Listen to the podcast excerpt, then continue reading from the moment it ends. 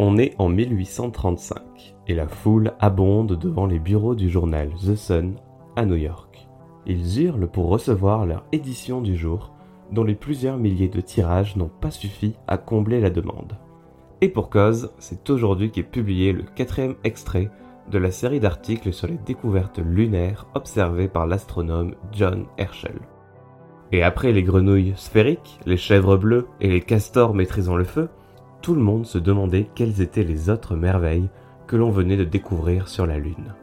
Vous écoutez Crapule, le podcast qui se penche sur les escrocs et menteurs qui ont marqué l'histoire à leur façon, et vous l'aurez compris, aujourd'hui nous allons nous pencher sur le grand canular de la Lune, cette série d'articles publiés dans le quotidien The Sun qui a fasciné plusieurs milliers d'Américains pendant des mois pour devenir le premier événement médiatique de l'histoire.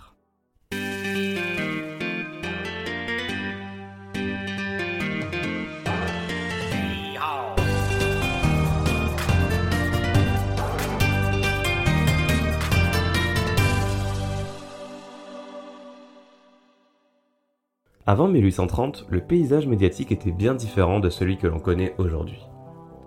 Les journaux étaient principalement destinés aux classes supérieures, les riches hommes d'affaires et politiques. Ils coûtaient en effet 6 cents chacun, une somme que ne pouvaient pas se permettre la plupart des habitants de New York à l'époque. Ils étaient constitués d'une seule grande feuille, pliée et divisée en quatre pages, et contenaient généralement des longues listes de courtes annonces sur les taux de change ou encore les détails sur les navires qui venaient d'arriver au port. Bref, le genre d'information qui était vital pour les marchands, mais vraiment pas très utile pour le grand public. Ils s'adressaient de toute manière à un public relativement restreint, et leur tirage était faible, généralement inférieur à 2000 exemplaires. On trouvait donc deux types principaux de journaux à 6 cents, les journaux politiques financés par les partis politiques et les journaux financiers qui s'adressaient exclusivement au monde des affaires. Mais au cours des années 1830, un nouveau type de presse est apparu, la penny press. Surnommée ainsi car leurs journaux ne coûtaient qu'un penny, ce qui les rendait accessibles à bien plus de personnes. Deux facteurs ont permis la création de la presse à un penny. L'urbanisation, qui a créé des grands marchés potentiels pour les journaux dans les villes, et la presse à vapeur, qui permettait d'imprimer de grandes quantités de papier à très bas prix. Et la penny on peut dire, a véritablement disrupté le marché de la presse de l'époque.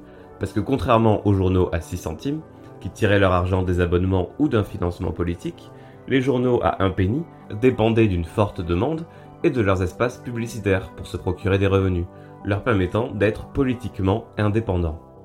Et pour attirer les lecteurs, la penny press publiait du contenu plus sensationnaliste, comme des rapports sur la criminalité ou sur les ragots locaux. Plutôt que de compter sur les abonnements, ces journaux étaient vendus par ces fameux garçons qu'on voit souvent dans les films, qui crient les titres les plus dramatiques du jour. Et ils étaient vendus également dans les tout premiers kiosques à journaux.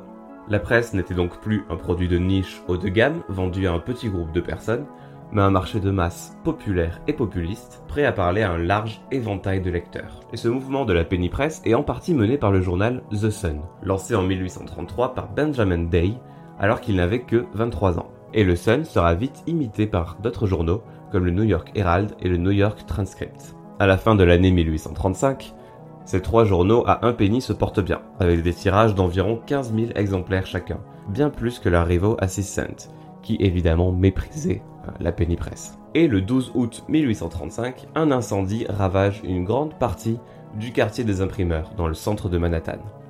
Non seulement ça a détruit les presses du New York Herald, mais ça faisait aussi une super histoire à raconter pour le Sun. Avec un concurrent en moins, ses ventes ont grimpé en flèche et le Sun aurait vendu plus de 26 000 exemplaires de son journal, en faisant ainsi le journal le plus vendu au monde.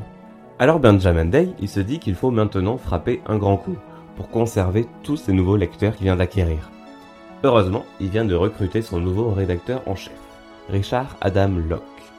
Et Locke a justement l'histoire parfaite pour le Sun. Et c'est comme ça que, le mardi 25 août 1835, les New-Yorkais pouvaient trouver dans leur édition du Sun un petit encart en page 2 qui pouvait facilement passer inaperçu pour les lecteurs les plus pressés. Ce texte annonçait le début de la publication d'une série d'extraits du Edinburgh Journal of Science. Et ce premier extrait était assez sobre. On y apprend que l'astronome britannique John Herschel venait de créer un nouveau télescope immense, si puissant qu'il pouvait être utilisé pour observer des objets astronomiques avec une qualité de grossissement jusqu'alors inconnue. L'article détaille ensuite les dimensions hors normes du télescope et les spécificités de sa lentille spéciale. Le texte, qui est signé par le docteur Andrew Grant, compagnon de voyage de John Herschel, était finalement assez peu intéressant, mais il allait permettre de poser les bases scientifiques pour les 5 articles qui vont suivre, publiés entre le 25 et 31 août 1835. Et les choses sérieuses commencent dans le deuxième article. L'extrait décrit le moment où, le 10 janvier 1835, Herschel a posé pour la première fois son télescope sur la Lune. On y apprend ainsi que la Lune abrite de la vie végétale, notamment de belles fleurs rouges, mais aussi de la vie animale, puisque les scientifiques observent des troupeaux de quadrupèdes bruns, semblables à des bisons, une chèvre bleue, couleur plomb, et une étrange créature amphibie, sphérique, qui roulait à grande vitesse sur la plage de Galets. Le lendemain, le troisième article s'ouvre sur une rapide description des montagnes et des volcans observés sur la Lune, puis une liste de la flore et de la faune lumière. Au total, on a pu observer 38 espèces d'arbres, deux fois plus de plantes, 9 espèces de mammifères et 5 d'ovipares. Mais on y apprend surtout la découverte du premier signe de vie intelligente, le castor bipède. Ces incroyables castors marchent sur deux pattes, portent leurs petits dans leurs bras et vivent dans des huttes, desquelles on peut observer s'échapper des nuages de fumée, indiquant que ces animaux maîtrisaient l'usage du feu. Arrive alors le quatrième article, qui est vraiment le point culminant de toute cette série d'extraits. On y découvre l'existence de créatures ressemblant à des humains vivant à l'intérieur de collines rouges, baptisées le Colisée de Rubis. Mais ces humains ont la particularité d'être recouverts, sauf sur le visage, de cheveux courts et brillants de couleur cuivre, et surtout d'avoir des ailes composées d'une fine membrane de peau.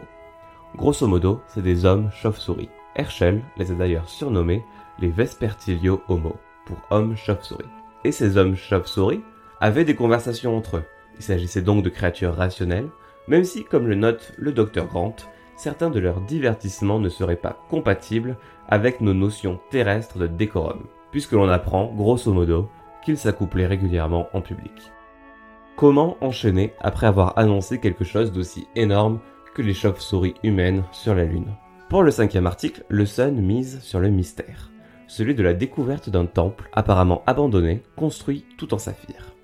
Le toit de ce temple a été construit en métal jaune, de façon à ressembler à des flammes s'élevant vers le haut autour d'une grande sphère de cuivre. Est-ce un temple dédié au dieu de la lune? Nul ne le sait. Le récit lunaire va se conclure le 31 août avec un sixième et dernier article. Les astronomes y font mention d'un ordre supérieur d'hommes chauves-souris vivant à côté du temple mystérieux.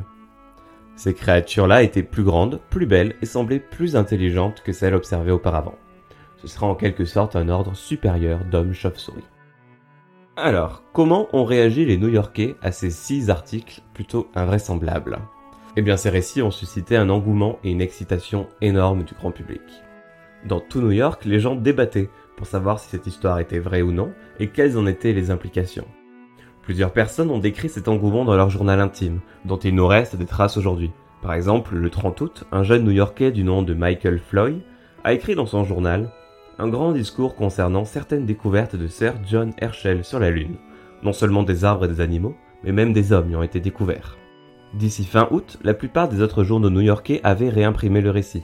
Puis la nouvelle de ces découvertes s'est répandue dans le reste du pays, atteignant en quelques jours les autres grandes villes de l'Est, dont Baltimore, Philadelphie et Boston, puis les villes de l'Ouest. Et en moins d'un mois, le récit avait traversé l'Atlantique pour rejoindre l'Europe. Le journal The Sun a évidemment été le premier bénéficiaire de cet engouement. Cette histoire aurait fait passer le tirage du Sun à 20 000 exemplaires en quelques jours. Le Sun s'en est d'ailleurs directement vanté dans les pages de son propre journal, affirmant que leur tirage était le plus important de tous les quotidiens au monde, devant le Time de Londres. Et ils ne se sont pas arrêtés à la simple vente de ces éditions. Ils ont également édité et vendu le texte complet des découvertes lunaires, sous la forme d'une édition spéciale, vendu dès le 31 août pour un shilling et dont 60 000 exemplaires se seraient vendus en moins d'un mois. Ils ont également vendu diverses lithographies, très belles par ailleurs, montrant des scènes des découvertes lunaires d'Herschel. Cette histoire a même été adaptée en comédie musicale, baptisée Moonshine et montée en quelques semaines au Bowery Theatre. Cet événement a aussi inspiré la création de produits dérivés, dont il nous reste aujourd'hui un papier peint lunaire et des tabatières. Je pense que vous n'avez pas besoin de moi pour savoir que toute cette histoire est fausse. Il n'y a jamais eu d'homme chauve-souris, de temple de saphir, ni de castor pyromane sur la Lune. Et tout ça était une belle opération orchestrée par le journal The Sun. Une opération d'ailleurs si bien menée qu'on peut la qualifier aujourd'hui de véritable premier événement médiatique de l'histoire.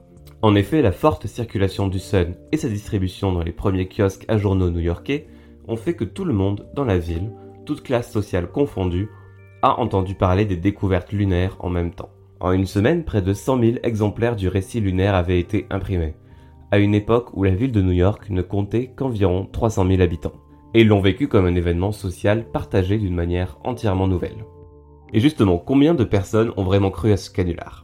C'est difficile de répondre à cette question, mais les récits qu'on a pu retrouver des personnes qui ont vécu la diffusion de cette histoire en temps réel sont tous d'accord sur le fait que l'écrasante majorité du public semblait croire à ces découvertes lunaires. Le rédacteur en chef de New York Transcript va ainsi dire que la crédulité était générale.